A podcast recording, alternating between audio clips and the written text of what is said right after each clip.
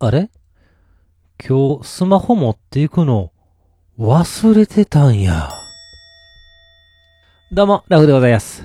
いやー、時代なんでしょうか。家に帰ろうとね、電車に乗ってたら、男性とね、女性さんが乗ってきまして、えまあ、二人で会話をしているわけです。どうもね、女性が先輩で、えー男性が後輩なんですよ。まあ、仕事の話を、おまあ、電車の中ですから、まあ、ちっちゃい声でね、繰り出してるわけです。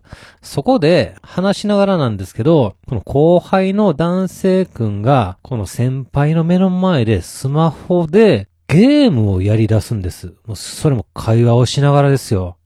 いや、いやいやと、そんなアホなと、なんちゅう失礼な奴なんやと。で、会話がね、ちょっと途切れそうになったら先輩が気を使って、え話題をね、振ってるんですよ。ゲームをしてる後輩に対して。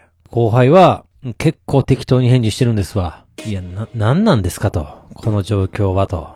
これ、もう私やったらもう確実に注意します。いや、説教するかもしれません。いやいや、乳首をひねってやります。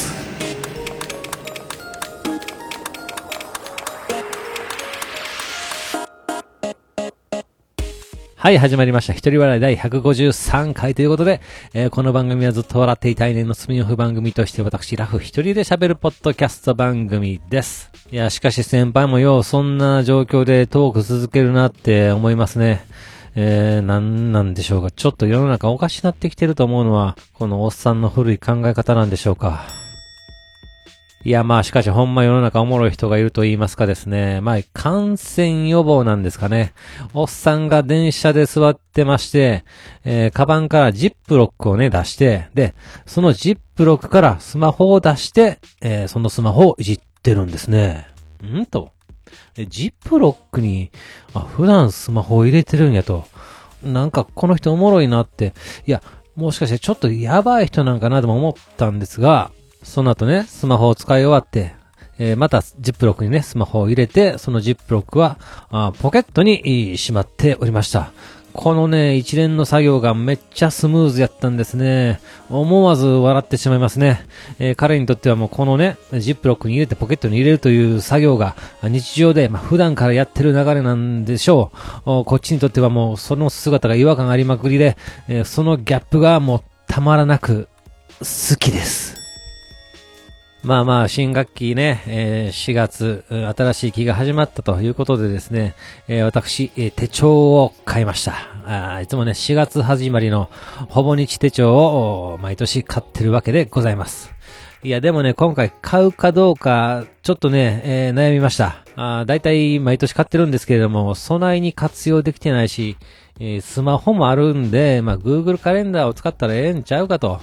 まあ、ただ、まあ、そういえば、職場に、えー朝ね、えー着いた時に、その、うんこみたいな切れ端の紙にね、あのー今日やることをね、一覧を書いて、デスクトップにね、貼り付けたりしてるわけなんですけれども、これをね、まあ、手帳に書いたら、記録としてもね、残るし、えー前日までの流れが理解できるから、ええんちゃうか、つうことで、手帳、買いました。いや、いいですね。仕事をね、え仕事でね、やらないかんこと、その日にやらないかんことを毎日書くわけなんですけれども、まあ、ふとね、した時に、えー家でやらないかんことを思いついた時も、パパッとね、書けるし、えー何かとやっぱり便利でございます。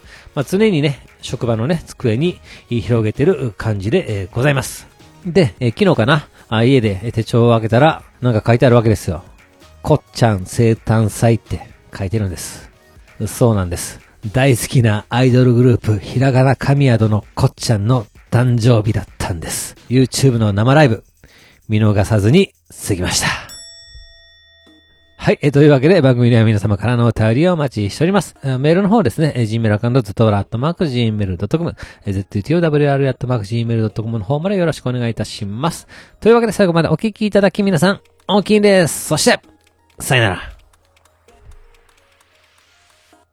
でね、あの好きなアイドルのその例のひらがな神宿ですよ。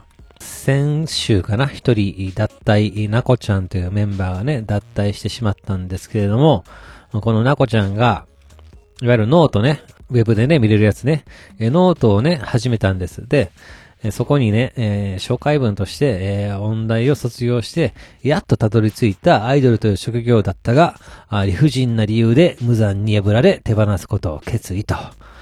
皆さんが聞きたいこと、知りたいこと、教えてください。書きますと。ねえ。えらいことですわ。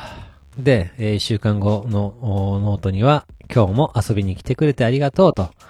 本当は、どうして私がアイドルを辞めることになったのか、真相を知りたい人が多いかと思うと、それが知りたくて読んでる人が中にはいるかもしれないと、この先、有料1500円と。いやー、すごいですね。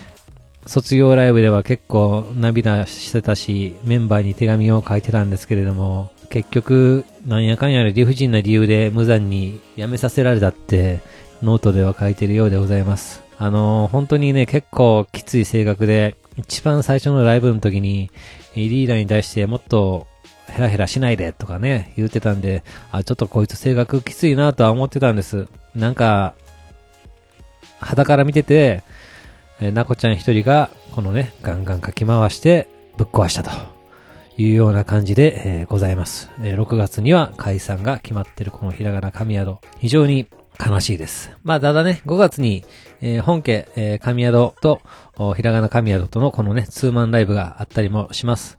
まあ、ちょっとね、私は仕事で見に行けないんですけれども、ここでね、ぜひ、えー、本家の神宿にね、えー、なんとか、もう一回ね、頑張ってほしいってね、言って、えー、もらえたらいいなと思います。なんかそんな気になるような気がします。まあ、ひらがな神宿というね、えー、ことの名前を、ちゃんとね、えー、したアイドルグループの名前に変えて、えー、再出発、うなこちゃんにね、書き回されたメンバーがね、もう一度、そのね、えー、輝ける場所を作ってあげてほしいと思います。まあ、なんか本当にそうするために運営もこういう形を取ったような気がします。本当にやめないでほしい。まあ、6月の解散ライブは、現場に行こうかなと、ちょっとそう思ってるんですけれども、まあなんとかそこで再結成をみんなにね、発表してもらえたらと思っております。いや、しかしメンヘラ一人の力って、えげつないね。